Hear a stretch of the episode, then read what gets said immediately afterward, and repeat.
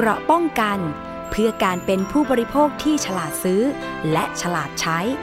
ในรายการ ภูมิคุ้มกัน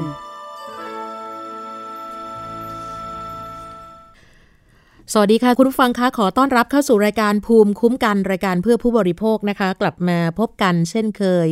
วันนี้ดำเนินรายการโดยดิฉันศรีวิไลสมทรงนะคะท่านผู้ฟังสามารถติดตามรับฟังแล้วก็ดาวน์โหลดรายการได้ที่ www.thaipbspodcast.com และแอปพลิเคชัน Thai PBS Podcast iOS Google Podcast SoundCloud Spotify แล้วก็เพจด้วยนะคะ Facebook Thai PBS Podcast รวมถึงสถานีวิทยุชุมชนที่เชื่อมโยงสัญญาณไปทั่วประเทศ และสถานีวิทยุในเครือ R Radio วิทยาลัยอาชีวศึกษาทั้ง 142 สถานีนะคะ วันนี้ก็มีเรื่องราวหลากหลายที่จะมาเตือนสำหรับผู้บริโภคเช่นเคยนะคะ หลายหลายท่านนั้นเนี่ยก็อาจจะทำงานอยู่ในต่างจังหวัดนะคะ หรือว่าเป็นชาวนาชาวสวน ชาวไร่ต่างๆนะคะ ก็อาจจะเจออสิ่งต่างๆ เยอะแยะมากมาย ล่าสุดมีการเตือนออกมาสำหรับคนที่อยู่ในพื้นที่ภาคใต้นะคะ ระบุไปเลยค่ะที่อำเภอจนะจังหวัดสงขลา โดยท่านผู้อำนวยการโรงพยาบาลจนะนะคะนายแพทย์สุพัฒน์หาสุวรรณกิจนะคะ โพสต์เตือนผ่าน Facebook ว่า ถ้าชาวนาดำนาเสร็จเรียบร้อยแล้ว เกิดผื่นคันที่ที่จนะกับภารกิจที่ต้องจับผู้ร้ายให้จงได้นะคะ ซึ่งเหตุการณ์นั้นคือว่าในช่วงเดือนที่ผ่านมาเนี่ยที่อำเภอจนะเริ่ม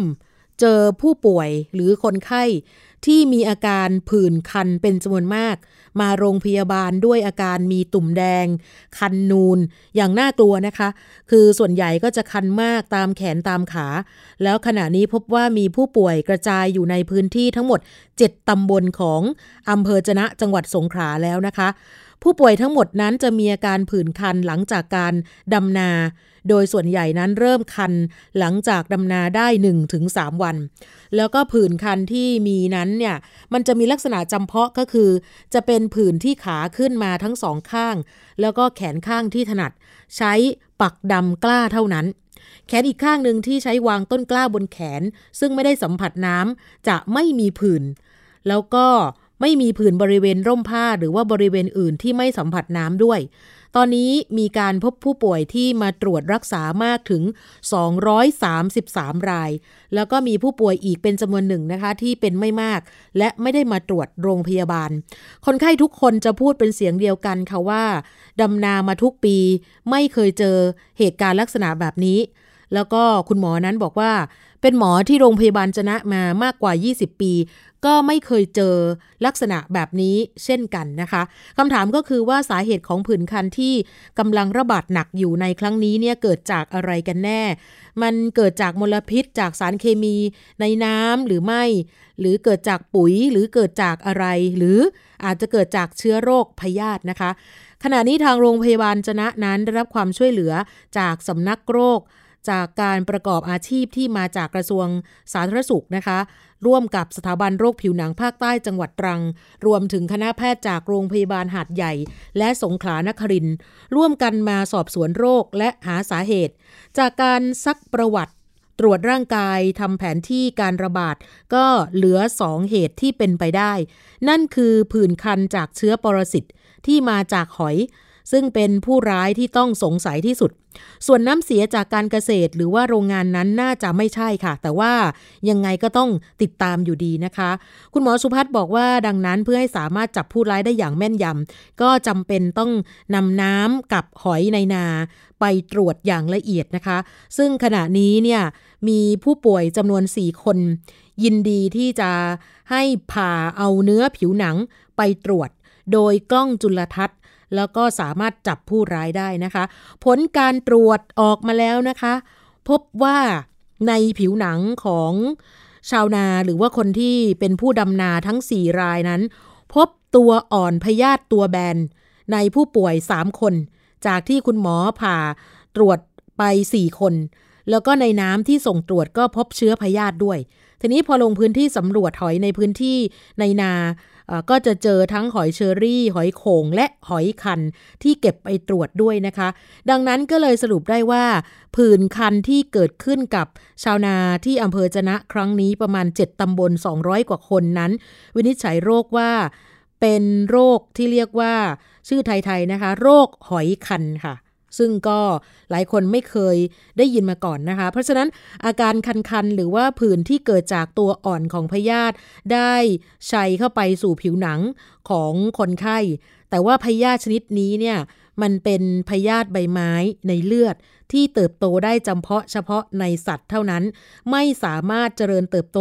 เป็นตัวเต็มวัยในคนได้ เมื่อชอนชัยเข้าสู่ร่างกายของคนแล้วพยาธิก็จะตาย หลังจากชัยไประยะเวลาหนึ่งบริเวณผิวหนัง แต่ว่าการชัยไปตามผิวหนังก็จะกระตุ้นให้เกิด เป็นผื่นแล้วก็มีอาการคัน ซึ่งเกิดจากปฏิกิริยาการตอบสนองของภูมิคุ้มกันในร่างกาย ก็พบว่าคนไข้ส่วนใหญ่อาการจะดีขึ้น หลังจากที่ผ่านไป 1-2 สัปดาห์ก็คือดีขึ้นเอง แล้วก็การใช้ยากลุ่มสเตียรอยทั่วไปก็เป็นยาทานี่นะคะ ก็สามารถช่วยให้ผู้ป่วยหายเร็วขึ้นนะคะ ส่วนคำถามที่ยังไม่มีใครตอบก็คือ อะไรที่ทำให้เกิดการระบาดของเชื้อพยาธิในครั้งนี้ หรือเพราะว่าเกิดการเปลี่ยนแปลงสภาพภูมิอากาศที่เอื้อต่อการเติบโตของหอยและเชื้อพยาธิหรือว่าการไหลหมุนเวียนของน้ำท่าที่ถูกปิดกั้นจากการถมที่ หรือว่ามีเหตุอื่นใดที่คาดไม่ถึง แต่ว่าที่แน่ ๆ คุณหมอบอกว่า ถ้าปีหน้าเกิดลักษณะแบบนี้ซ้ำในพื้นที่การทำนาของชาวอำเภอจนะ ที่ลดลงอย่างต่อเนื่องอยู่แล้ว ก็น่าจะลดลงมากไปอีกอย่างแน่นอน นี่คือสิ่งที่เกิดขึ้นนะคะ ที่อำเภอจนะก็รับทราบแล้ว เพราะนั้นคุณหมอก็เลยเตือนนะคะ ว่าผื่นที่ชาวนาเป็นกันนี่นะคะโอ้ทั้งขาทั้งแขนนะคะ คือเป็นตุ่มๆขึ้นมาเลยเนี่ยนะคะ ก็คือเป็นโรค นะคะ หอยคัน หลายท่านก็อาจจะไม่เคยทราบมาก่อนว่ามีโรคนี้อยู่ในประเทศไทยด้วยนะคะ ก็คือตอนนี้กำลังระบาดหนักนะคะ แล้วก็ที่สำคัญนั้นเนี่ยชาวนาเองบอกว่าไม่เคยเจอมาก่อนนะคะ ใครที่เคยลงเล่นน้ำตามธรรมชาตินะคะจริงๆแล้วเนี่ยถ้าเผื่อว่าเฉพาะบางครั้งนี่นะคะ บางคนก็อาจจะเล่นน้ำในที่ที่ คุ้นเคย หรือบางคนลงเล่นน้ำอาจที่เราไม่เคยไป อาจจะเป็นแหล่งท่องเที่ยวแต่ว่าไม่คุ้นเคยก็มีสิทธิ์ที่จะเป็นได้นะคะออพอเล่นน้ำปุ๊บเนี่ยไม่นานก็จะมีอาการคันตามผิวหนัง บริเวณที่ไปสัมผัสน้ำแล้วยิ่งพอมีอาการคันก็จะยิ่งเก่า พอยิ่งเก่าก็จะยิ่งคันมากขึ้นนะคะ ทีนี้ อาการคันๆ มันๆ เหล่านี้มันเป็นลักษณะของโรคผิวหนังที่เกิดจากพยาธิที่อยู่ในน้ำมันจะชอนไชเข้าสู่ผิวหนัง แล้วพยาธิเหล่านี้เนี่ยมันจะเป็นตัวอ่อนที่เขาเรียกว่าในระยะ cercaria ของพยาธิใบไม้เลือดสัตว์ค่ะ เนื่องจากว่ามันจะมี host เฉพาะเป็นสัตว์ เท่านั้น คนเราไม่ใช่ host จำเพาะ พยาธิไม่สามารถเจริญเติบโตเป็นตัวเต็มวัยได้ อย่างที่คุณหมออธิบายเมื่อสักครู่นะคะ ทีนี้พอมันเข้าสู่ร่างกายแล้ว มันก็จะตาย หลังจากที่ชอนชัยเข้าไประยะเวลาหนึ่ง ที่บริเวณผิวหนังของคน ทีนี้เวลามันชัยไปตามผิวหนังเนี่ยมันก็เลยกระตุ้นให้เกิดอาการคัน จากปฏิกิริยา การตอบสนองของโฮสต์จากอาการคันเหล่านี้ แล้วก็จากหอยที่มีพยาธิใบไม้เลือด ก็เลยเรียกว่าหอยคัน โรคที่เกิดขึ้นจึงเรียกโรคพยาธิหอยคัน หรือว่าบางพื้นที่ก็จะเรียกโรคน้ำคันเหมือนกันนะคะ จริงๆแล้วพยาธิใบไม้เลือดนั้นนี่นะคะ หลายคนก็อาจจะคิดว่ามันก็เป็นพยาธิเหมือนทั่วไป จริง ๆ มันก่อให้เกิดโรคน้ำคัน หรือว่าโรคหอยคัน หรือคันบริเวณเฉพาะผิวหนัง ที่เกิดจากตัวอ่อนพยาธิในระยะ cercaria ที่ว่านี้ของพยาธิใบไม้เลือดของสัตว์นะคะ อย่างเช่นพวกวัวพวกควาย แล้วก็มันจะไชเข้าสู่ผิวหนัง cercaria ของพยาธิสัตว์นั้นจะไม่สามารถเจริญเติบโตเป็นตัวแก่ในคนอย่างที่บอกได้ จริง ๆ พยาธิใบไม้เลือดเนี่ยพบได้บ่อยในประเทศไทยนะคะ จะมีตัวหอยคันตัวแบนคล้าย บาประมาณเลขหนึ่งอะค่ะตัวหอยคันนี่คือมันจะเป็นเลขหนึ่งไทยนะคะ อันนี้แหละค่ะจะเป็นโฮสต์ตัวกลางนะคะ แล้วก็การติดต่อเซอร์คเรียของพยาธิใบไม้เลือดของสัตว์นั้นจะใช้เข้าสู่ผิวหนัง กลุ่มเสี่ยงก็ที่จะนะเลยตอนนี้ก็คือชาวนา หรือจะเป็นที่อื่นก็ตาม คนที่ต้องสัมผัสกับแหล่งน้ำอยู่บ่อยๆนะคะ อาจจะไม่ใช่อาชีพชาวนาก็ได้ ใครที่เป็นผู้ที่มีอาชีพเก็บผักบุ้งขาย อาชีพงมหอย หรือว่าเด็กๆนะคะ ที่ชอบไปไว่ายน้ำตามแหล่งน้ำต่างๆ อันนี้ ขอให้คุณพ่อคุณแม่เตือนแล้วก็ระมัดระวังลูกหลานด้วยนะคะ อาการเริ่มต้นนะคะ ขอให้สังเกตนิดนึง คันตามตัวปวดแสบปวดร้อนก็มี ต่อมาก็จะมีตุ่มขึ้นคล้าย ๆ กับยุงกัด ผู้ป่วยบางคนอาจจะมีอาการแพ้มากเป็นพิเศษ ก็เลยเห็นตุ่มจำนวนมากก็ยิ่งทำให้เกิดอาการคันมากยิ่งขึ้นนะคะ คุณหมอจะวินิจฉัยก็คือว่า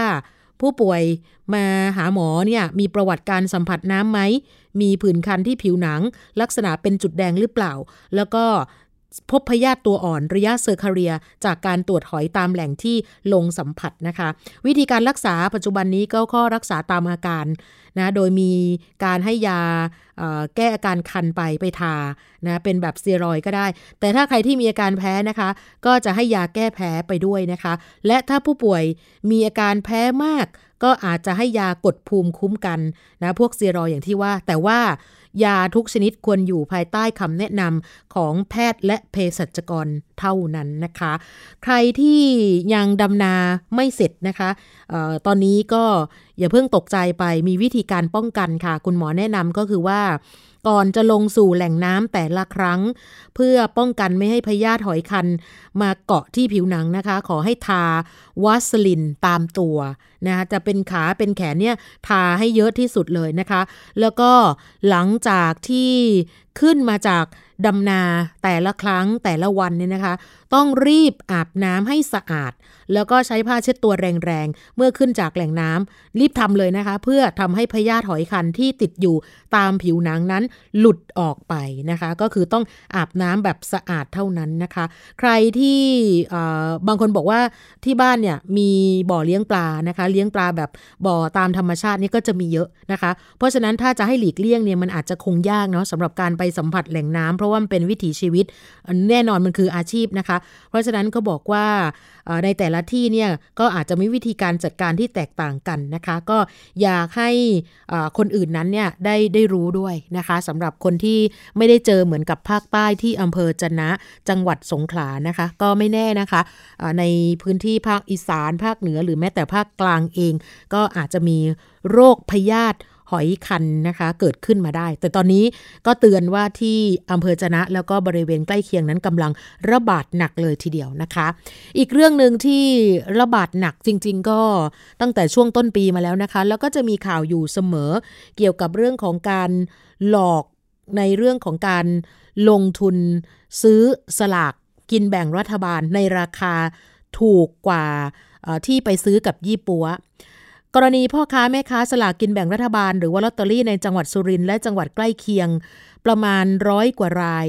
เข้าแจ้งความที่สพรัตนบุรี จังหวัดสุรินทร์ให้ดำเนินคดีกับนายทศพร จิตแม้น อายุ 28 ปี นายยุทธนาทองคำอายุ 22 ปี นายสราวุฒิชัยพันอายุ 20 ปี นางสาวอัชราวันจิตแม้น 20 ปี และนายสุพจน์ พฤทธามาศ28 ปี ทั้งหมดนี้ถูกตั้งข้อหาร่วมกันช่อโกงประชาชน พฤติกรรมของกลุ่มนี้ก็คือเขาจะไปทำการหลอกลวง กับผู้ที่ขายลอตเตอรี่รายย่อย ในต่างจังหวัดว่าจะขายลอตเตอรี่ราคาถูกให้ ไม่ต้องไปซื้อที่ยี่ปัวในกรุงเทพ แล้วก็มีการชวนกันร่วมลงหุ้นลอตเตอรี่ หลังจากพวกตัวเองและกลุ่มพ่อค้าแม่ค้าเกิดความสนใจ ก็มาร่วมลงทุนกัน หมายถึงว่าอาจจะไปซื้อมาจากกองสลากโดยตรง วิธีการหลอกลวงของเขาก็จะบอกลักษณะแบบนี้ วิธีการก็คือว่าถ้าใครจะร่วมลงทุนก็ให้มาลงชื่อ คราวนี้เนี่ยกลุ่มพ่อค้าแม่ค้าทั้งหลายเนี่ยร้อยกว่าราย ที่ว่านี้ที่รัตนบุรีก็เกิดความสนใจสิคะเพราะว่าปัจจุบันนี้เนี่ยเขาซื้อลอตเตอรี่ อาจจะราคาสูงหน่อย ซึ่งขายก็ได้กำไรไม่มากทีนี้พอบอกว่ามีลอตเตอรี่ราคาถูกแล้วก็มาร่วมลงทุนกัน ก็คือให้โอนเงินผ่านธนาคาร ทีนี้หลังจากโอนเงินกันเสร็จเรียบร้อยแล้ว ใครจะรับเท่าไหร่ก็บอกมาจำนวนแล้วก็โอนเงินตามนั้น เมื่อถึงวันรับลอตเตอรี่ กลับไม่ได้รับมอบของตามที่ตกลงกันไว้ค่ะพ่อค้าลอตเตอรี่ทั้งหลายก็เลยไปแจ้งความ ความคืบหน้านะคะเมื่อช่วงเดือนตุลาคมที่ผ่านมานะคะ ที่สพรัตนบุรีจังหวัดสุรินทร์ปรากฏว่ายังคงมีผู้เสียหายเดินทางไปแจ้งความอย่างต่อเนื่องนะคะ ซึ่งหนึ่งในผู้ต้องหา 3 รายทั้งหมด 5 รายนี่นะคะ มามอบตัวกับตำรวจแล้ว นั่นคือนายสราวุฒิชัยพันธ์ นางสาวอัชราวันจิตแม้น และนายสุพจน์พุทธามาศสามคนนี้มอบตัว ซึ่งทางตำรวจก็ส่งตัวฝากขังไปที่เรือนจำรัตนบุรี ส่วนหนึ่งในผู้เสียหายคนหนึ่งนะคะ ชื่อคุณประกาศสิทธิ์ละกัน มีอาชีพขายลอตเตอรี่อยู่ กับผู้ต้องหานั่นแหละ ก็คือนายทศพรมาร่วมปี คือรู้จักกันดี ก็วิธีการก็คือว่า นำลอตเตอรี่ส่งให้กับทีมไปจำหน่าย มีกำไรดีมาก ซึ่งการจะได้รับลอตเตอรี่แต่ละงวดนั้น ทุกคนต้องโอนเงินให้กับนายทศพร โดยผ่านบัญชีชื่อนายยุทธนาทองคำส่วนนายทศพรนั้นก็จะเป็นคนโทร นัดรับลอตเตอรี่จากตามสถานที่ต่างๆ โดยลอตเตอรี่นั้นจะถูกบรรจุอยู่ในกระเป๋าเป้ แล้วก็จะมาส่งให้ทุกงวด ในส่วนของคุณประกาศสิทธิ์เนี่ยเขาบอกว่า ได้โอนเงินสดจำนวน 8 ล้านกว่าบาท ให้กับนายทศพรไปเมื่อวันที่ 17 กันยายน ปีนี้ล่ะค่ะ และก็จะต้องมารับลอตเตอรี่ในช่วงวันที่6-7ตุลาคมที่ผ่านมา แต่เมื่อถึงเวลากลับไม่พบหน้าทศพร แล้วก็พบว่าบ้านซึ่งเป็นสถานที่เคยนัดหมายกันมารับลอตเตอรี่ถูกปิดไปเรียบร้อย จึงคิดว่าน่าจะถูกหลอกแล้ว ก็เลยพาทีมงานและพักพวก 10 คนมาแจ้งความนะคะ อีกคนหนึ่งชื่อคุณสวัสด์ค่ะ คนนี้ก็หนึ่งในผู้เสียหายเหมือนกันบอกว่า ตกลง ร่วมทุนกับนายทศพรไปมากกว่า 1 ปีแล้ว เห็นว่าช่วงที่ผ่านมาก็สามารถทำรายได้ดี ก็เลยเอาทั้งทุนและกำไรที่สะสมมา มาซื้อเพิ่มเรื่อยๆ ของนายสวัสด์นั้น สูญเงินไปกว่า 8 ล้านบาทค่ะ อีกคนหนึ่งนี่เป็นญาติกันเลยนะคะ ชื่อคุณลุงพิชัยอายุ 65 ปี เป็นลุงของนายยุทธนา ยุทธนานี่เป็นหลานแท้ๆเลยนะคะ ยุทธนาไปคบหากับนายทศพรจิตแมนซึ่งเป็นยี่ปัวใหญ่มานานหลายปี ยุทธนานั้นยังได้ร่วมหุ้นลงทุนซื้อลอตเตอรี่ด้วยกันหลายล้านบาทค่ะ ปรากฏว่าทุกคนก็เห็นว่ารายได้ดี ก็เลยพากันมาร่วมลงทุนด้วยประมาณ 7-8 ล้านในแต่ละรายนะคะสำหรับคุณลุงพิชัยนั้นถือว่าเป็นลุงก็ร่วมหุ้นด้วยนะคะ ไปเมื่อ 2 เดือนที่ผ่านมา ยอดหุ้นอยู่ที่ 2 ล้านบาท ในการลงทุน 2 ล้านเนี่ย คุณลุงพิชัยจะมีรายได้จากลอตเตอรี่ งวดละ 3 0 0แสนบาท คืออันนี้ไม่ต้องนั่งขายด้วยนะคะ ก็คือร่วมหุ้นไปก็คือเอาเงินก้อนมา แล้วก็มีรายได้งวดหนึ่ง3 0 0แสนบาท ตัวเลขสูงมาก ล่าสุดเมื่อช่วงต้นเดือนตุลาคมที่ผ่านมา คุณลุงพิชัยบอกว่ารายได้ดีขนาดนี้ มีเงินเก็บเพิ่มก็หุ้นไปอีก 50,000 บาท จนมาพบว่ามีการโกงกันเกิดขึ้นค่ะ จนสุดท้ายรู้แล้วว่า นี่เป็นการหลอกลวงก็คือมีการยักยอกเงินกันนะคะ ก็เลยฝากเตือนพ่อค้าแม่ค้าลอตเตอรี่ทั้งหลาย หรือว่าผู้ร่วมลงหุ้นนะคะ ว่าจริง ๆ แล้วเนี่ย พ่อแม่ของนายยุทธนาเองก็ถูกหลอกร่วมหุ้นไปกับนายทศพรเหมือนกันนะคะ รวมถึงญาติญาติคนอื่นด้วยค่ะ สูญเงินกันไป แต่ละรายนะคะมากกว่า 7-8 ล้าน เรื่องทั้งหมดนั้นมาจากแผนของนายทศพรจิตแม้น ทศพรอย่างที่บอกว่าเป็นยี่ปัวใหญ่ แล้วก็เป็นคนวางแผนทั้งหมด โดยเฉพาะการเปิดบัญชีไว้กับทุกธนาคาร ในอำเภอรัตนบุรีจังหวัดสุรินทร์หลังจากมีการโอนเงินเข้าไปแล้ว รายละ 7 ล้านบ้าง 8 ล้านบ้าง นายยุทธนา ซึ่งเป็นเจ้าของบัญชี ก็จะต้องโอนไปให้กับนายทศพรอีกทอดหนึ่ง ซึ่งผู้ที่เป็นผู้เสียหายนี่นะคะ คุณลุงพิชัยบอกว่า มั่นใจว่าหลานก็คือยุทธนา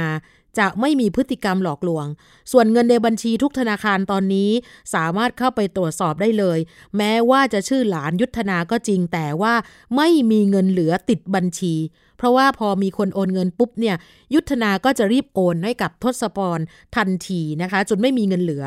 กรณีการหลอกลวงเกิดขึ้นครั้งนี้ สาเหตุหนึ่งน่าจะมาจากการที่นี่แหละหลานก็คือยุทธนา ได้บอกกับนายทศพร พร้อมพ่อแม่พี่น้องญาติว่า จะลงทุนลอตเตอรี่จนถึงสิ้นเดือนตุลาคมเท่านั้น จากนั้นก็จะมีการขอถอนหุ้น เพราะว่าต้องเตรียมตัวเดินทางไปเป็นทหารเกณฑ์ อ๋อ นี่คือผู้เสียอีกคนหนึ่งนะคะเเมื่อช่วงวันที่ 3 พฤศจิกายนที่ผ่านมา เรื่องมาถึงตอนนี้แล้วเนี่ยนะคะ หลายคนบอกว่าก็อยากให้นายุทธนาซึ่งเป็นเจ้าของบัญชีทั้งหมดเนี่ย มามอบตัวโดยเร็ว เพราะว่ากลัวว่าจะถูกแก๊งนี้อุ้มไป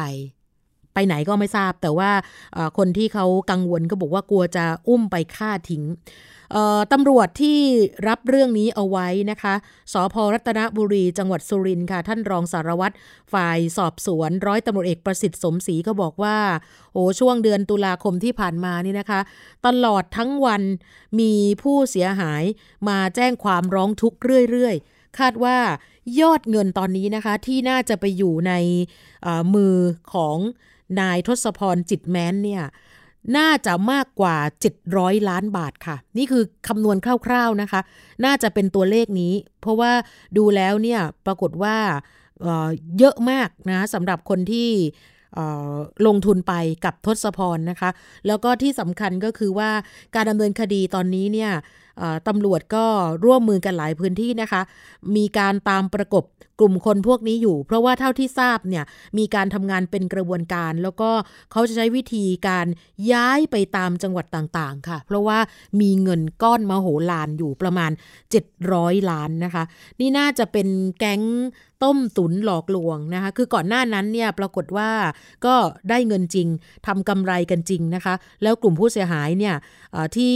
โดนแก๊งนี้หลอกเนี่ยนะคะ ตอนนี้ก็ทยอยไปแจ้งความกันหมดเรียบร้อยแล้ว ตอนแรกเนี่ยบอกว่าได้กำไรจริง เพราะว่าผลตอบแทนสูง จนมีผู้หลงเชื่อตกเป็นเหยื่อประมาณ อย่างที่บอกนะคะว่าหลักร้อยความเสียหาย 700 กว่าล้าน แล้วก็ที่สำคัญตอนนี้เนี่ยนะคะ ในส่วนของผู้ต้องหานั้นเนี่ยถูกจับได้แล้วตามหมายสารเนี่ยนะคะ3คน แล้วก็ที่สำคัญก็คือว่าหัวหน้าแก๊งที่กำลังหลบหนีคดี ไปพร้อมกับนายยุทธนาทองคำเนี่ยนะคะตำรวจชุดสืบสวนพบว่าขณะนี้ยังคงมีการทำงานเชื่อมโยงกันเป็นกระบวนการ ซึ่งผู้ต้องหาที่จับกลุ่มได้ก่อนหน้านี้นะคะ ปรากฏว่าล้วนเป็นพ่อเป็นแม่และเป็นพี่น้องของนายทศพรจิตแม้นทั้งสิ้นค่ะ ก็ เอาเป็นว่าณขณะนี้เนี่ยใครก็ตามที่มีอาชีพนะคะขายสลากอยู่แล้ว ก็คือก็ต้องรับเจ้าเดิมนะคะ ไม่ควรที่จะไปหลงเชื่อแก๊งเหล่านี้นะคะ แล้วคิดว่าน่าจะมีอีกแน่ คือเหมือนกับมีการเรียนแบบนะคะหากินกันแบบง่าย ๆค่ะหนึ่งในผู้เสียหายอีกคนหนึ่งอันนี้เป็นผู้หญิงนะคะ คุณนิตยาใยดีค่ะ อยู่ที่ตำบลไผ่อำเภอรัตนบุรีจังหวัดสุรินทร์ก็บอกว่า ตัวเธอเองกับสามีก็ทำการค้าสลากกินแบ่งรัฐบาล กับนายทศพรเนี่ยคนที่หลบหนีอยู่เนี่ยมาเกือบปีแล้วนะคะ ขั้นตอนคือโอนเงินสดให้ก่อน ที่จะได้รับสลากในงวดถัดมา แล้วก็แต่ละงวดเนี่ยกำไรดีมาก เธอมีทุนหมุนเวียนอยู่กับตัวเนี่ยประมาณ 12 ล้าน ก็มาถูกกลุ่มนายทศพร ช่อโกงไปหมดเหมือนกัน หลังจากทราบข่าวว่ามีการจับกลุ่ม สามคนในกระบวนการได้นะคะ กลุ่มผู้เสียหายก็เลยมีการรวมตัวกันมาดูตัวที่โรงพักรัตนบุรี แล้วก็อย่างที่บอกว่ากลุ่มที่ถูกจับได้ส่วนใหญ่เป็นพ่อเป็นแม่เป็นญาติของทศพร แล้วก็ทราบว่ากลุ่มพวกนี้เนี่ยเตรียมเงินสดและทองคำมามากกว่ามูลค่า 2 ล้านมาเพื่อขอขอประกันตัวเองออกไปด้วยนะคะ แล้วก็ทางกลุ่มผู้เสียหายก็บอกว่า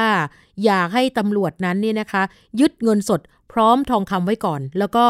อย่าให้ประกันตัว ขอร้องตำรวจว่าช่วยเหลือ ให้ความเป็นธรรมกับผู้เสียหายด้วย เพราะว่าตอนนี้เนี่ยแต่ละรายนั้นบอกว่าศูนย์เงินต่างเหมือนตายทั้งเป็นนะคะบางคนนั้นอย่างที่บอกรายนี้เนี่ยมากที่สุดคือ 12 ล้านนะคะ บางรายนี่น่าเห็นใจแมากนะคะ นี่อีกคนนึงเป็นผู้หญิงค่ะออนอกจากจะร่วมกับญาติขายที่ดินและขายที่นามาลงทุนประมาณ 10 กว่าล้านยังไม่พอ ตัวเธอเองเป็นผู้ใช้ชื่อเช่าบ้าน ซึ่งเป็นบ้านที่นายทศพร หัวหน้าแก๊งกับพวก มาขอเช่าเพื่อเป็นที่พักด้วย ตอนนี้ตำรวจนั้นบุกยึดทรัพย์สินภายในบ้านไปเรียบร้อยแล้ว แล้วก็ที่สำคัญถูกเจ้าของบ้านมาทวงถามค่าเช่าบ้านตลอดทำให้สุขภาพจิตย่ำแย่ ก็ไม่มีที่พึ่งเหมือนกันนะคะ ก็เอาเป็นว่าณขณะนี้เนี่ยมีบางคนก็บอกว่า มีการเปลี่ยนชื่ออยู่เรื่อยๆ หมายถึงว่ากลุ่มแก๊งนี้ด้วยนะคะ อย่างเช่น นายทศพรเองที่กำลังหลบหนีเนี่ย เคยมีคดีช่อโกงประชาชนในพื้นที่จังหวัดร้อยเอ็ดมาแล้ว แล้วก็เปลี่ยนชื่อมาตั้งแต่ปี 61ชื่อปิติบ้าง ชื่อบอยบ้าง อ้างว่าตัวเองเป็นร่างทรง ร่วมกับแก๊งเที่ยวหลอกลวง แล้วก็ทำให้มีคนหลงเชื่อสูญเสียเงินเป็นจำนวนมากค่ะนี่ก็คือต้องฝากเตือนนะคะสำหรับใครที่เป็นผู้ค้าลอตเตอรี่อยู่แล้ว หรือว่าบางคนก็อาจจะเป็นมือใหม่ อยากจะประกอบอาชีพนี้บ้าง เพราะเห็นว่ารายได้ดี แล้วก็ในแต่ละเดือนนั้นเนี่ยอาจจะทำงานไม่ได้เยอะมากนะคะ ก็ 2 งวดเท่านั้นเองแต่ว่าถ้าคูณจำนวนเข้าไปแล้วเขาบอกว่าน่าจะได้เยอะอยู่ อันนี้ก็ต้องฝากนะคะสำหรับย้ำเลยว่าตอนนี้เนี่ยมียี่ปัวโกงเงินกันนะคะ จริง ๆ แล้วมีหลายเจ้านะคะสำหรับพ่อค้าแม่ขายที่มี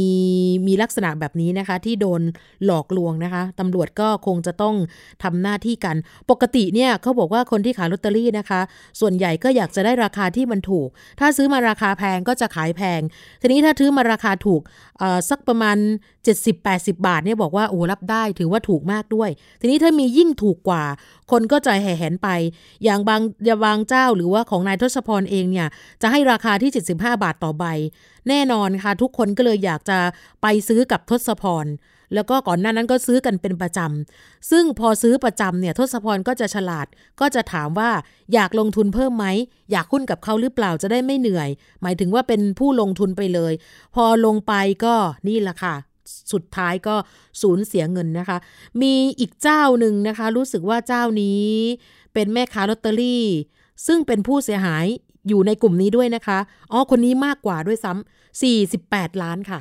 เนี่ยค่ะ ยี่ปัวรายนี้หลอกลวงผู้เสียหายไปเป็นจำนวนเยอะมาก เขาบอกว่าจะมาลักษณะเป็นกล่อง กล่องนึงก็จะประมาณ 500 ใบ หมายถึงลอตเตอรี่นะคะ กล่องละประมาณ 35,000ถึง40,000 บาท ตกลงจะส่งมอบกันภายในวันนั้นวันนี้งวดงวดนั้นวันนี้แต่ว่าสุดท้ายแล้วเนี่ยนะคะไม่มีการส่งมอบกันจริง ตอนนี้ก็มีการหนีไปนะคะ ถูกจับได้แล้ว 3 คนค่ะ ก็ขอให้ตำรวจนั้นเนี่ยจับได้ให้หมดนะคะ เพราะว่าน่าจะยังคงหลบหนีอยู่อีก 2 คนสำหรับแก๊งนี้ค่ะ เราจะพักกันสักครู่นะคะ เดี๋ยวกลับมาในช่วงหน้ากันต่อค่ะ เกราะป้องกัน พื่อการเป็นผู้บริโภคที่ฉลาดซื้อ และฉลาดใช้ ในรายการ ภูมิคุ้มกัน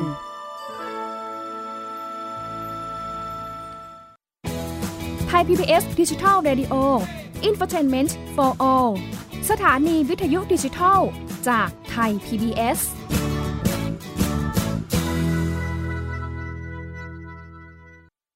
อยู่ที่ไหนก็ติดตามเราได้ทุกที่ ผ่านช่องทางออนไลน์ จากไทย PBS Digital Radio ทั้ง Facebook Twitter Instagram และ YouTube Search คำว่าไทย PBS Radio แล้วกดไลค์หรือ Subscribe แล้วค่อยแชร์กับคอนเทนต์ดี ๆ ที่ไม่อยากให้คุณพลาด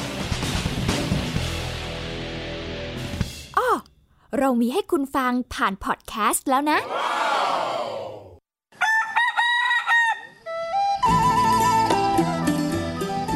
ถานีประชาชนไทย PBS ร่วมกับเครือข่าย จัดกิจกรรม มอบไออุ่นให้พี่น้อง ณที่ว่าการอำเภอเฉลิมพระเกียรติจังหวัดน่าน ในวันเสาร์ที่ 23 มกราคม 2564 ขอเชิญทุกท่าน บริจาคผ้าห่ม เสื้อกันหนาวใหม่ ทั้งเด็กและผู้ใหญ่ พร้อมอุปกรณ์เครื่องเขียน การเรียนการสอนของเล่นเสริมทักษะ และขนมขบเคี้ยวสำหรับเด็กๆ ด้วยวิธีการดังนี้ ร่วมบริจาคเงินเพื่อจัดซื้อผ้าห่มใหม่ได้ที่ ชื่อบัญชี มูลนิธิองค์การกระจายเสียงและแพร่ภาพสาธารณะแห่งประเทศไทย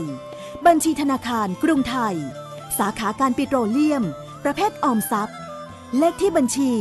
071-015-6235 เปิดรับบริจาคเงินจนถึงวันที่ 31 ธันวาคม 2563 ร่วมบริจาคผ้าห่มใหม่ เครื่องกันหนาวใหม่ และสิ่งของต่างๆ ได้ที่ รายการสถานีประชาชน ไทย PBS ถนนวิภาวดีรังสิต เขตหลักสี่กรุงเทพ 10210 ติดสโมสรตำรวจ สอบถามข้อมูลได้ที่ รายการสถานีประชาชน โทรศัพท์ 02 790 2111หรือ 02 790 2630ถึง3วันจันทร์ถึงศุกร์ 9นาฬิกาถึง 18นาฬิกาหรือ Line ID แอดร้องทุกไทย PBS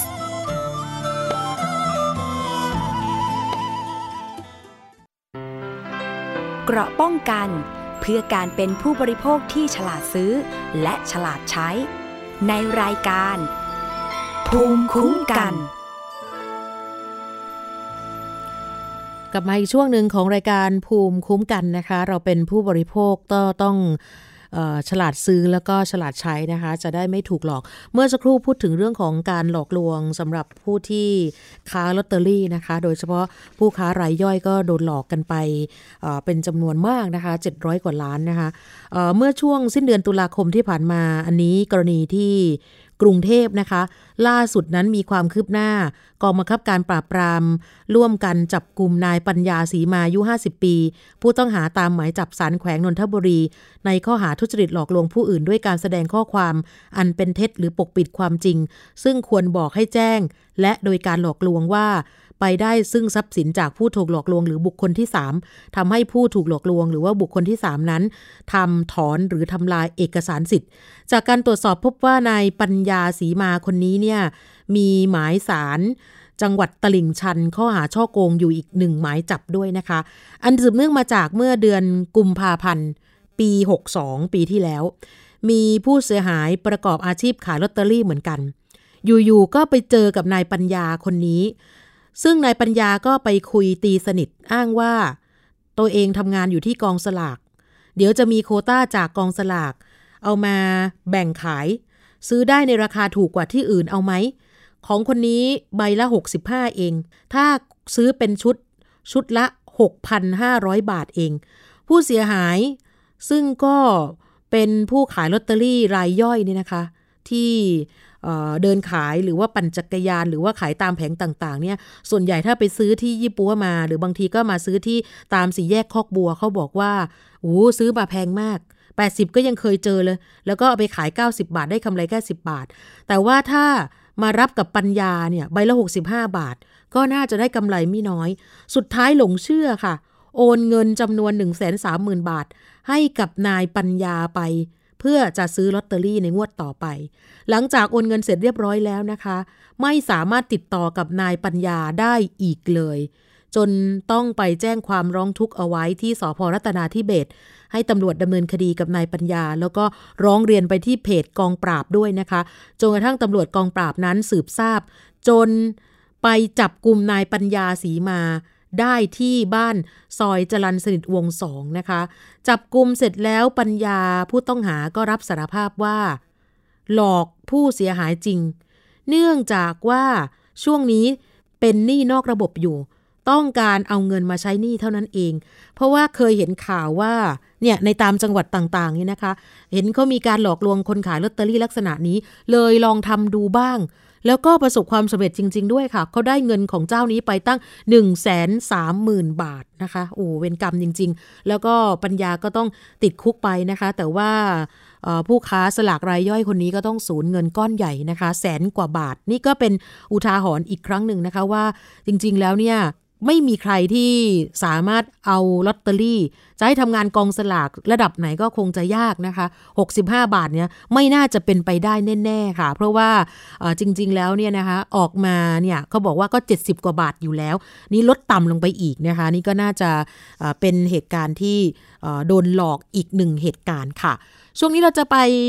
คิดก่อนเชื่อกับอาจารย์ ดรแก้วกังสดานอัมภัย นักพิษวิทยาเช่นเคยนะคะ วันนี้อาจารย์จะคุยกับคุณชนาทิพย์ในตอนที่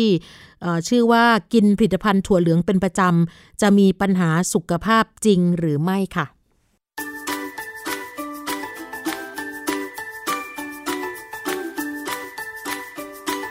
ช่วงคิดก่อนเชื่อ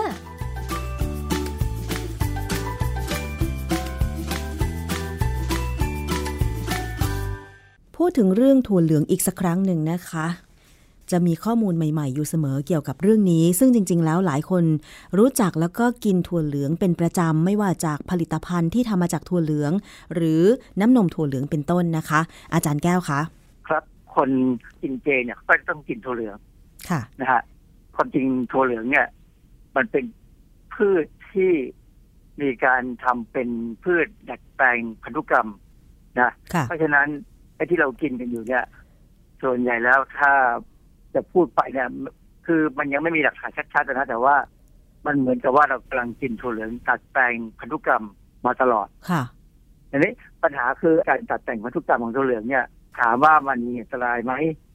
คือก็เป็นที่รู้กันนะนะว่าพืชที่ตัดแต่งพันธุกรรมทั้งหมดเนี่ย ไม่เคยผ่านการประเมินความปลอดภัยแบบที่ควรจะเป็นค่ะเขา ไปประเมินกันตามระบบที่เขาตั้งขึ้นมาแล้วบังเอิญบริษัทที่ตั้งระบบนี้ขึ้นมาเนี่ยเป็นบริษัทใหญ่โตมากค่ะมีอิทธิพลทั่วโลกแหละนะเพราะฉะนั้นพวกนักวิทยาศาสตร์ไม่ว่าจะชาติไหนก็ตามมันที่สนใจเรื่องพวกเนี้ยเขาก็บอกว่าปลอดภัยมันก็ผ่านมาเรื่อยๆนะแล้ว WHO ยังยอมรับว่าปลอดภัยเลย เพราะฉะนั้นเราก็พูดกันยากอะนะค่ะแต่ครั้นี้ตัวเหลืองเนี่ย วิธีตัดต่อพันธุกรรมของมันเนี่ย มันไม่เหมือนกับพืชอย่างอื่น คือถั่วเหลืองเนี่ย ปกติเวลาเขาปลูกเนี่ยเขามักจะใช้ยาฆ่าวัชพืชค่ะ ตัวหนึ่ง ซึ่งตอนเนี้ยเป็นหนึ่งในสามที่เรากำลังจะเลิกใช้ ที่เราจะเลิกใช้ก็คือไกลโฟเซตคลอร์ไพริฟอสแล้วก็พาราควอตยาฆ่าแมลงที่เขาสามารถใช้กับไอ้ถั่วเหลืองที่ตัดแต่งพันธุกรรมได้คือไกลโฟเซตค่ะ ถ้าเราดูดูไอ้การตัดแต่งพันธุกรรม ถ้าดูในลักษณะทางด้านวิชาการเนี่ย มันก็ไม่น่าจะมีปัญหาค่ะและตัวถั่วเหลืองไม่มีปัญหาแต่ปัญหามันอยู่ที่ว่ามีคนตั้งประเด็นว่า ถ้าเขาเอาไกลโฟเซตเนี่ยฉีดฆ่าวัชพืชรอบๆได้เนี่ย มันจะตกค้างอยู่บนถั่วเหลืองไหมค่ะ แต่ว่าผมก็พยายามดูข้อมูลนะเอ่อมีข้อมูลการวิเคราะห์ถั่วเหลืองที่เขากินกันในยุโรปคือยุโรปเขาก็ซื้อถั่วเหลืองมาจากบราซิล มาจากอเมริกามาจากก็สองประเทศเนี่ยเป็นประเทศหลักที่ส่งถั่วเหลืองค่ะ ก็ยังพบมันอยู่ในระดับไม่ถึงขั้นเป็นอันตราย แต่หมายความว่าเจอเหมือนกัน ค่ะนะมันก็คืออย่างว่าสารสารเคมีสารพิษเนี่ยนะโดยธรรมชาติแล้วเนี่ย เรากินเข้าไปเนี่ยสมมติมันมนุษย์กินเข้าไปหรือแม้กระทั่งสัตว์เนี่ยกินเข้าไปเนี่ย เรามีระบบทำลายทิ้งได้ ถ้าไม่มากพอไม่มากเกินไปค่ะเพราะฉะนั้นก็ต้องเสี่ยง แต่ว่าประโยชน์จากการกินถั่วเหลืองเนี่ย มันก็ยังดูเกินกว่าความเสี่ยงที่จะมีปัญหา ซึ่งปัญหามันยังไม่ชัดเจนและปริมาณมันก็ดูเหมือนจะไม่เกิน เพราะฉะนั้นสิ่งที่ควรกินเจตอนนี้ก็คือเวลาจุดธูปจุดเทียนภาวนาเจ้าบูชาเจ้าเนี่ยนะก็ขอให้ภาวนาว่าอย่าให้ถั่วเหลืองมีสารพิษอยู่เลยแต่ละกันนะ ผมก็กินฮะเพราะว่า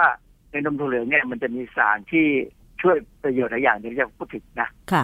มันมีข้อมูลไหมคะว่าถั่วเหลืองที่เราปลูกกันในสมัยก่อนก่อนที่จะมีการตัดแต่งพันธุกรรมเนี่ยค่ะ ถ้ากินมากๆแล้วมันจะเกิดผลอย่างไรกับร่างกาย แล้วเปรียบเทียบกันกับในยุคที่มีถั่วเหลืองตัดแต่งพันธุกรรมแล้วเนี่ยมันมีข้อมูลอะไรเปรียบเทียบกันไหมคะ ข้อมูลหลักที่มีแน่ๆเลยก็คือว่าฝรั่งเนี่ยเจอว่าคนทั้งเอเชียเนี่ยกินถั่วเหลืองมากค่ะแล้วเป็นมะเร็งเต้านมน้อยกว่าคนทางตะวันตกค่ะ เพราะฉะนั้นเนี่ยไอ้นี่คือประเด็นที่สำคัญมากว่าถั่วเหลืองเนี่ยหรือผลิตภัณฑ์ถั่วเหลืองเนี่ยมันช่วยลดความเสี่ยงของการเป็นมะเร็งเต้านมของผู้หญิงทางเอเชีย ค่ะ เพราะมันมีการตัดแต่งพันธุกรรมเข้าไปเนี่ย มันก็เลยไปสร้างปัญหาสร้างความเสี่ยงขึ้นมาทำให้เวลาผู้บริโภคจะกินเนี่ย ต้องทำการพิจารณาว่ามีความเสี่ยงกับประโยชน์เนี่ยทางไหนมากกว่ากันค่ะ ก็จริงๆแล้วเนี่ย ประโยชน์มันยังมีมากกว่า อืนะมค่ะอันนี้ ไอ้ข้อมูลที่อยู่ในเน็ต ข้อมูลที่อยู่ในคลิปใน YouTube เนี่ยเขามักจะพูดถึงเรื่องความเสี่ยงต่อการเกิดมะเร็ง ที่อยู่ภายใต้อิทธิพลของฮอร์โมนไฟโตเอสโตรเจนนะในถั่วเหลืองเนี่ย มีสารสารธรรมชาติที่ออกฤทธิ์ได้เหมือนฮอร์โมนเอสโตรเจนเราเรียกว่าไฟโตเอสโตรเจน ซึ่งความจริงไฟโตเอสโตรเจน เนี่ยมีในพืชหลายชนิดนะประเด็นที่สำคัญที่เขาไม่ได้พูดต่อคือคนพูดเขาอาจจะไม่รู้เรื่องก็ได้ วันเนี้ยผมก็ไปใช้เวลาสี่ห้าชั่วโมงอะดูข้อมูลจริง ๆ ว่า เจ้าไฟโตเอสโตรเจนที่อยู่ในพืชต่างๆ รวมทั้งถั่วเหลืองเนี่ย มันมีฤทธิ์เท่ากับเอสโตรเจนในตัวของผู้หญิง และเด็กผู้ชายถูกไหมค่ะผู้ชายก็มีเอสโตรเจนค่ะปริมาณต่ำกว่านะปรากฏว่าไอ้ตัวเอสโตรเจนที่อยู่ในพืชเนี่ย มีฤทธิ์ของการเป็นเอสโตรเจน เนี่ยต่ำกว่าเอสโตรเจนในมนุษย์ค่ะเป็นพันเท่า เพราะฉะนั้นการที่จะมาบอกว่าการกินผลิตภัณฑ์ถั่วเหลืองและเสี่ยงต่อการเป็นมะเร็ง ที่อยู่ภายใต้อิทธิพลของฮอร์โมนเอสโตรเจนอย่างมะเร็งเต้านมมะเร็งมดลูกหรือรังไข่อะไรก็ตามเนี่ยนะมันเป็นไปไม่ได้ อืมจริง ๆ แล้วเนี่ยอย่างที่ผมพยาผมเคยเล่าไปหลายครั้งแล้วเหมือนกันว่า ไอ้เจ้าไฟโตเอสโตรเจนในถั่วเหลืองเนี่ย มันสามารถจะจับกับตัวรับบนอวัยวะหรือบนเซลล์ในมนุษย์เนี่ย ได้ดีกว่าหรือเท่ากับ เอสโตรเจนของมนุษย์ค่ะแต่จับแล้วมันจับมันจับแล้วมันไม่ออกฤทธิ์หรือออกฤทธิ์ได้น้อยมากค่ะ เพราะฉะนั้นเนี่ย มันเลยกลายเป็นไปแย่งที่จับของฮอร์โมนเอสโตรเจน ซึ่งอันเนี้ยจะเป็นประโยชน์กับคนที่มีบริเวณรับเอสโตรเจนมากเกินจำเป็นค่ะ คือผู้หญิงเนี่ยถ้ามีบริเวณรับเอสโตรเจนมากๆเนี่ยนะโอกาสที่เอสโตรเจนจะออกฤทธิ์จนเพิ่มความเสี่ยงของการเป็นมะเร็งเต้านมมะเร็งมดลูกเนี่ย ก็จะสูงขึ้น ดังนั้นการกินผลิตภัณฑ์ถั่วเหลืองเนี่ย คือการเข้าไปบรรเทาอิทธิพลของเอสโตรเจนที่ผู้หญิงผลิตขึ้นมาในช่วงแต่ละเดือนแต่ละเดือน อ๋อครับคือร่างกายของเราเนี่ยก็ผลิตเอสโตรเจนในแต่ละเดือน หรือแต่ละบุคคลก็จะมากน้อยต่างกันไป อย่างนี้เหรอคะอาจารย์ ผู้หญิงจะผลิตเอสโตรเจนทุกเดือนเพราะเพราะมันจะเป็นตัวที่ควบคุมรอบเดือนค่ะเอสโตรเจนกับ อีกตัวหนึงคือโปรเจสเตอโรนเนี่ยจะเป็นตัวที่ช่วยกันทำงานทำให้ ผู้หญิงที่เขาที่อยู่ในวัยเจริญพันธุ์เนี่ย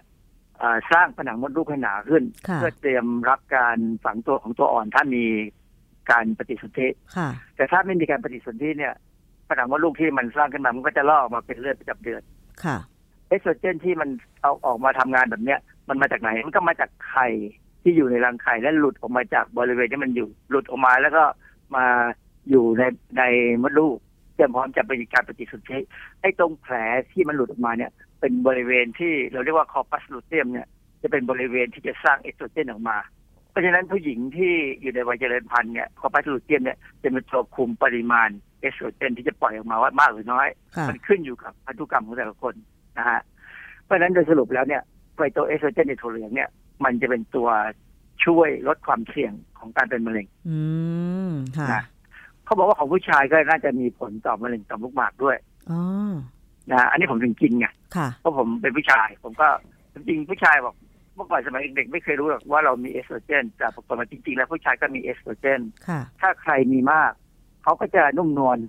นุ่มนิ่มอือฮึละเอียดค่ะผู้ชายที่ร้อยมาลัยได้ แต่ไม่ได้เป็นเป็นผู้ชายแท้ๆนะอ่าฮะเป็นผู้ชายเป็นตัวแต่ร้อยมาลัยได้เนี่ย พวกนี้มักจะมีเอสโตรเจนในร่างกายสิอ๋อค่ะอีกอันหนึ่งที่เขา มักจะพูดถึงก็คือ ในพวกถั่วเหลืองหรือแม้กระทั่งถั่วเขียวถั่วดำถั่วแดงอะไรก็ตามเนี่ย จะมีสาร phytate ที่จะจับแร่ธาตุแร่ธาตุที่มีอยู่ในอาหารในถั่วในอะไรก็ตามเนี่ยหรือแม้กระทั่งอาหารอื่นๆพอถั่วเหลืองถูกกินเข้าไปด้วยเนี่ยไอ้เจ้า phytateมันจะไปจับแร่ธาตุเอาไว้ไม่ให้เอาเราเอาไปใช้ได้ดูดซึมไม่ได้ แต่ปรากฏว่าจริง ๆ แล้วเนี่ยไฟเตตเนี่ยในถั่วต่างๆ เนี่ย ถ้าเราต้มมันให้สุกมันเสียสภาพไม่ทำงานอ๋อหรือ ถ้าถั่วนั้นที่ถั่วเหลืองเนี่ยเราเอาไปเอาไปหมักทำเป็นเต้าเจี้ยวเนี่ยสารพวกนี้ก็เสียไปเอาเหรอคะเสียไปมันมันโดนการหมักแบคทีเรียมันจะทำให้ไฟเตนนี่หมดสภาพเหมือนกันอ๋อเพราะฉะนั้นเปิดกินถั่วเหลืองหรือถั่วอื่นๆอะไรก็ตามเนี่ยต้องกินสุกกินสุกนั่นมันถั่วเหลืองนี่เขาทำจากถั่วเหลืองดิบก่อนแล้วก็ไปต้มค่ะ หรือว่าถั่วเหลืองเนี่ยไปทำให้มันสุกก็ได้หรืออย่างถั่วแระนี่ก็คือถั่วเหลืองใช่ไหมค่ะถั่วแระก็คือถั่วเหลืองจะเป็นถั่วเหลืองอ่อน อันนี้ต้องกินให้สุกต้องทำให้สุกก่อนแล้วก็กินมันก็จะไม่มีปัญหานะค่ะก็นี่อีกอันหนึ่งที่เขามักจะพูดว่าถั่วนี่ไม่ดียังไงเขามักจะบอกว่ามันมีสารต้านการย่อยอาหารหลายชนิด ซึ่งสารอาหารที่เรากินเข้าไปเนี่ยที่ถูกถูกย่อยเนี่ยก็มีโปรตีน มีคาร์โบไฮเดรตมีไขมันค่ะคือสามอย่างเนี่ยในถั่วเหลือง หรือถั่วที่มีลักษณะเหมือนถั่วเหลืองถั่วแดงถั่วดำพวกเนี่ยจะมีสารที่จะต้านเอนไซม์ที่ย่อยสารอาหารทั้งหมดเลย แต่สารพวกนี้ก็จะถูกทำถูกทำลายด้วย การผงต้มค่ะ ที่พอนะหรือการหมักเหมือนกันทำลายได้หมดเลยเหมือนกัน เพราะฉะนั้นก็ไม่ต้องกลัวว่าถ้าเรากินถั่วไม่ว่าจะเป็นถั่วเหลือง ถั่วเขียวหรือถั่วชนิดไหน ถ้าเอาไปต้มไปคั่วให้สุกแล้ว กินไปก็ไม่ต้องกลัวว่าท้องจะอืดใช่ไหมคะอาจารย์ คนละเรื่องท้องอืดที่ท้องอืดแน่อ๋อคือถ้าสมมติว่ามันสุกเราก็จะย่อยอาหารได้หมด แต่ว่าในถั่ว โดยเฉพาะถั่วตระกูลที่เป็นพวกถั่วเหลืองถั่วเขียวถั่วแดงถั่วดำเนี่ยนะค่ะไอ้สี่ถั่วเนี่ยนะมันจะมีน้ำตาลบางชนิดอยู่อย่างน้อยสองชนิดสองชนิดค่ะที่เรากินแล้วย่อยไม่ได้นะรับฟิโนสสตาชิโอสอย่างน้อยสองตัวเนี่ย เป็นน้ำตาลที่เรากินแล้ว มันจะผ่านลงไปลำไส้ใหญ่แบคทีเรียจะกินแทนค่ะและแบคทีเรียมันก็จะปล่อยแก๊สออกมาทำให้เราท้องอืดท้องเฟ้ออ๋อเพราะฉะนั้น กินถั่วได้ กินถั่วเหลืองถั่วแดงถั่วเขียวถั่วแดงถั่วดำได้ แต่อย่ากินจนมันโอ้โหอร่อยมากกินแล้วเป็นที่เลยเนี่ย มันก็ไม่ไหวก็ท้องอืดท้องเฟ้อได้เหมือนกันค่ะเพราะฉะนั้นก็กินธรรมดา เท่าที่มนุษย์เขากินกันนะก็จะไม่เป็นไรนะแต่ว่าอ้าวก็กลับมาอีกว่า ถ้าเราเอาถั่วพวกเนี้ยไปหมักสารแม้กระทั่งน้ำตาลที่ผมว่ามันย่อยไม่ได้เนี่ย ก็จะถูกแบคทีเรียย่อยให้หมดเลยค่ะแล้วก็จะกลายเป็น เป็นถั่วที่กินได้อยังอินเดียเนี่ยเขาเอาเขามีการเอาถั่วเหลืองเนี่ยไปหมัก แล้วทำเป็นผลิตภัณฑ์อาหาร ซึ่งกินแล้วไม่มีปัญหาค่ะผมเคยมีเพื่อนแขกคนหนึ่งทำวิจัยทำการทำวิจัยนิพนธ์ระดับปริญญาเอกเนี่ยเขาเอาหนูมาเลี้ยง กลุ่มหนึ่งเขาให้กินถั่วเหลืองดิบแต่กลุ่มหนึ่งเขาให้กินถั่วเหลืองที่หมักแล้วค่ะนะแล้วเขาก็วัดว่าหนูพวกเนี้ยมันตดมันตดเยอะน้อยขนาดไหนค่ะ เขามีวิธีวัดเราเราสามารถวัดได้ คือในลมหายเราหายลมออกมาเนี่ย สิ่งหนึ่งที่เราสามารถวัดได้คือปริมาณแก๊สไฮโดรเจนอืมถ้าคนไหนไอ้หนูกลุ่มที่มันกินถั่วเหลืองดิบเนี่ยโอ้ปริมาณแก๊สไฮโดรเจนมันเยอะมากค่ะแต่กลุ่มที่กินถั่วเหลืองที่เอาไปหมักแล้วเนี่ย ปริมาณแก๊สไฮโดรเจนต่ำลงกว่า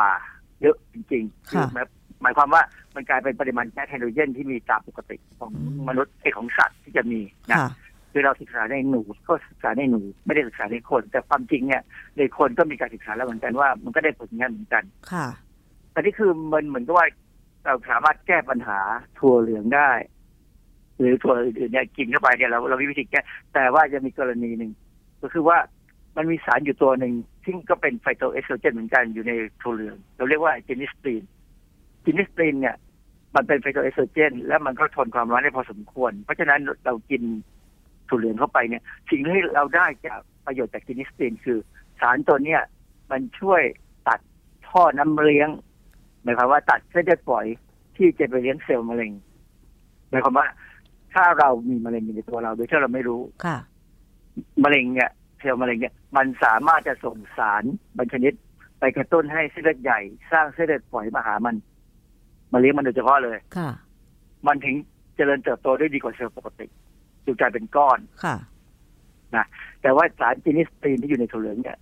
สามารถที่จะไปยับยั้งการสร้างเส้นเลือดฝอยมาเลี้ยงเซลล์มะเร็งได้ ก็ทำให้ก้อนมะเร็งไม่โตทำให้มันตายไปเลยค่ะดีเขาเขามีการศึกษาอย่างชัดเจนเลยว่ามันทำให้เซลล์มะเร็งเนี่ยตายไปได้นะเอออันนี้เป็นข้อดี แต่ว่าประเด็นอันหนึ่งสำคัญคือ เวลาผู้หญิงท้องเนี่ย ไอ้เจ้าตัวอ่อนที่อยู่ในมดลูกผู้หญิงเนี่ย มันก็จะมีสายรกที่ต่อกับแม่ค่ะใช่ไหมซึ่งมันเป็นลักษณะเดียวกับการที่เส้นเลือดใหญ่สร้างเส้นเลือดฝอยไปเลี้ยงเซลล์มะเร็งเพราะเซลล์ของตัวอ่อนเนี่ย มันเล่นจากเซลล์เดียวค่ะแล้วก็แบ่งอย่างรวดเร็วจนกลายเป็นประมาณสามพันล้านเซลล์อืมเพราะฉะนั้นมันจะต้องมีเส้นเลือดฝอยเป็นเลี้ยงเยอะมากผ่านโรคเขาก็เลยตั้งสมมติฐานและความจริงมีการพิสูจน์แล้วในสัตว์ทดลองว่า เจนิสตีนก็ไปยับยั้งการส่งสารอาหารส่งเลือดไปเลี้ยงตัวอ่อนค่ะทำให้สัตว์ทดลองเนี่ยแท้งลูก อันนี้คือประเด็นปัญหาว่า คนที่คิดว่าจะตั้งท้องนะคิดว่าจะจะต้องมีลูกให้ได้แน่ๆนะค่ะประเด็นหนึ่งก็คืออาจจะต้องงดหรือลดปริมาณการกินพวกถั่วเหลืองลง กินเจก็อย่ากินถั่วเหลืองนะแล้วไปกินโปรตีนอย่างอื่นแทนค่ะก็มีโปรตีนอย่างอื่นอยู่เช่นโปรตีนจากข้าวสาลีอะไรพวกนี้ก็ยังมีอยู่ค่ะ เพราะฉะนั้น กินถั่วเหลืองควรกินให้เป็น ความรู้ต้องหามาอ่าน ค่ะ ว่าควรจะกินยังไง คนโบราณเขากินยังไง แต่ว่าเรื่องเจนิสตีนเนี่ยคนโบราณไม่รู้หรอกเพราะฉะนั้นมันเป็นเรื่องใหม่ที่ว่า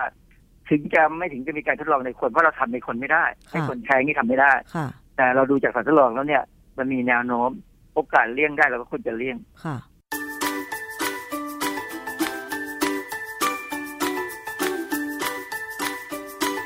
ช่วงคิดก่อนเชื่อ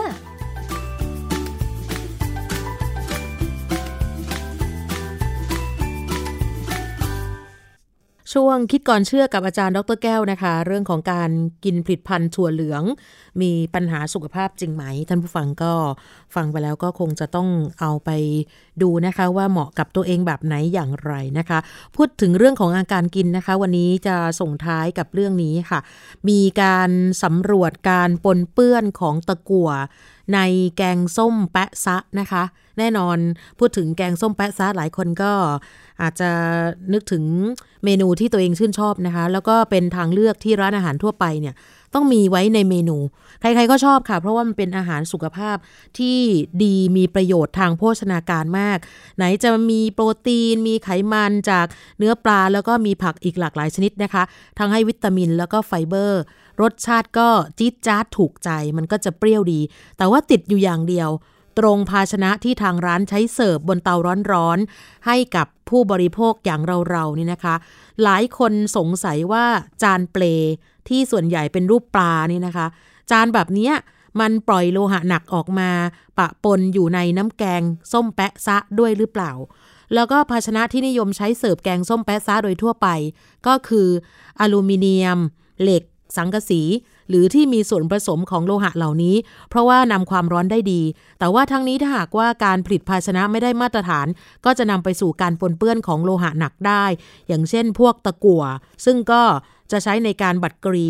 ของภาชนะนั้น โดยเฉพาะเมื่อนำมาใช้ใส่อาหารที่มีความเป็นกรด และการทดลองโดยศูนย์เทคโนโลยีโลหะ และวัสดุแห่งชาติ กระทรวงวิทยาศาสตร์และเทคโนโลยีก็พบตะกั่วปนเปื้อนในน้ำ เมื่อนำภาชนะดังกล่าวมาต้มที่อุณหภูมิ 80-90 องศาเซลเซียส นานต่อเนื่อง 3-9 ชั่วโมง และปริมาณตะกั่วจะมากขึ้น หากมีส่วนผสมของเกลือด้วย เพื่อตอบข้อกังวลที่ว่านี้ค่ะ ทีมงานวิจัยเพื่อการคุ้มครองผู้บริโภค จากคณะเภสัชศาสตร์ มหาวิทยาลัยขอนแก่น ได้ทำการศึกษาร่วมกับเภสัชกร ที่ปฏิบัติงานด้านการคุ้มครองผู้บริโภค จากสำนักงงานสาธารณสุขจังหวัดหนองบัวลำพู ไปเก็บตัวอย่างแกงส้มแปะซะจากร้านอาหาร 5 แห่ง ในจังหวัดหนองบัวลำพูมา โดยเก็บร้านละสองครั้ง ห่างกันประมาณ 1 สัปดาห์ค่ะ ตัวอย่างที่เก็บมีทั้งน้ำแกง ขณะเย็น ขณะเดือด และหลังเดือด 5 นาที จากนั้นก็นำตัวอย่างมาบรรจุในภาชนะพลาสติกปิดสนิท แล้วก็นำส่งยังห้องปฏิบัติการทดสอบโลหะหนัก ของคณะเภสัชศาสตร์ มหาวิทยาลัยขอนแก่น ซึ่งทำการตรวจวิเคราะห์ ตามวิธีมาตรฐานนะคะ สรุปว่าโอ้โชคดีนะคะ เข้าข้างนักกินอยู่บ้าง การศึกษาครั้งนี้พบตะกั่วในค่าที่ต่ำกว่าค่ามาตรฐานที่อนุญาตให้มีได้ การศึกษาครั้งนี้ยังได้วัดค่าความเป็นกรดของน้ำแกงส้ม ซึ่งมีค่าอยู่ระหว่าง 3.67 ถึง 5.95โดยร้อยละ 80 ของตัวอย่าง มีค่าความเป็นกรดด่างระหว่าง 4.0 ถึง 5.0 ซึ่งถือว่าน้ำแกงส้มนั้นมีค่าเป็นกรด แต่ว่าอย่างไรก็ตามนะคะ สายกินก็ ควรจะเพิ่มความระมัดระวังในการเลือกภาชนะเพื่อประกอบอาหาร รวมถึงช่วยกันตรวจสอบนะคะ แล้วก็เฝ้าระวังภาชนะที่ใช้ใส่อาหารของร้านอาหารในพื้นที่ ให้มีคุณภาพและมาตรฐาน เพื่อความปลอดภัยในการบริโภค แล้วก็เป็นการคุ้มครองผู้บริโภคในชุมชน และต้องไม่ลืมนะคะว่าตะกั่วเป็นโลหะที่สะสมในร่างกายได้นาน แล้วก็เรายังมีความเสี่ยงที่จะได้รับตะกั่วจากทางอื่นด้วย อย่างเช่น พวกเครื่องสำอางเป็นต้นนะคะ ในคณะ ผู้ศึกษานะคะคณะนักวิจัยชุดนี้ย้ำว่าเพื่อได้ข้อมูลที่แม่นยำมากขึ้น ก็จะต้องมีการสำรวจชนิดของภาชนะ ที่ใช้ปรุงอาหารของทางร้าน ก่อนจะนำมาเสิร์ฟให้กับลูกค้า เพื่อจะนำไปวิเคราะห์ความเสี่ยงของการปนเปื้อน รวมถึงต้องมีการทดลองในห้องปฏิบัติการ ซึ่งสามารถควบคุมตัวแปรอื่นทำให้ได้คำตอบที่ชัดเจนมากขึ้นค่ะ ส่วนเรื่องของเจ้าของร้านนะคะ ก็ควรจะศึกษาปริมาณการผลิต หรือว่าการบริโภคอาหารจากหม้อไฟจากกระทะร้อน ที่จะนำไปสู่การคาดคะเนปริมาณการปนเปื้อนที่สะสมอยู่ในร่างกายของผู้บริโภค เนื่องจากว่าตะกั่วนั้นเป็นโลหะหนักที่สะสมในร่างกายได้ยาวนาน การพิจารณาความปลอดภัยของผู้บริโภคก็ มิอาจใช้อาหารชนิดเดียวกัน มาเป็นข้อสรุปว่าสุขภาพของผู้บริโภคมีความปลอดภัยนะคะ เพราะฉะนั้นก็อยากให้ทุกคนทั้งผู้บริโภคและเจ้าของร้านธุรกิจประกอบร้านอาหารก็คำนึงถึงความปลอดภัยตรงนี้ด้วยนะคะ หมดเวลาแล้วค่ะสำหรับวันนี้ในรายการภูมิคุ้มกันของเรานะคะ เจอกันใหม่ในวันพรุ่งนี้ สวัสดีค่ะ ติดตามรายการได้ที่ www.thaipbspodcast.com แอปพลิเคชัน Thai PBS Podcast หรือฟังผ่านแอปพลิเคชัน Podcast ของ iOS Google Podcast Android Podbean SoundCloud และ Spotify ติดตามความเคลื่อนไหวของรายการและแสดงความคิดเห็น โดยกดถูกใจที่ facebook.com/thaipbspodcast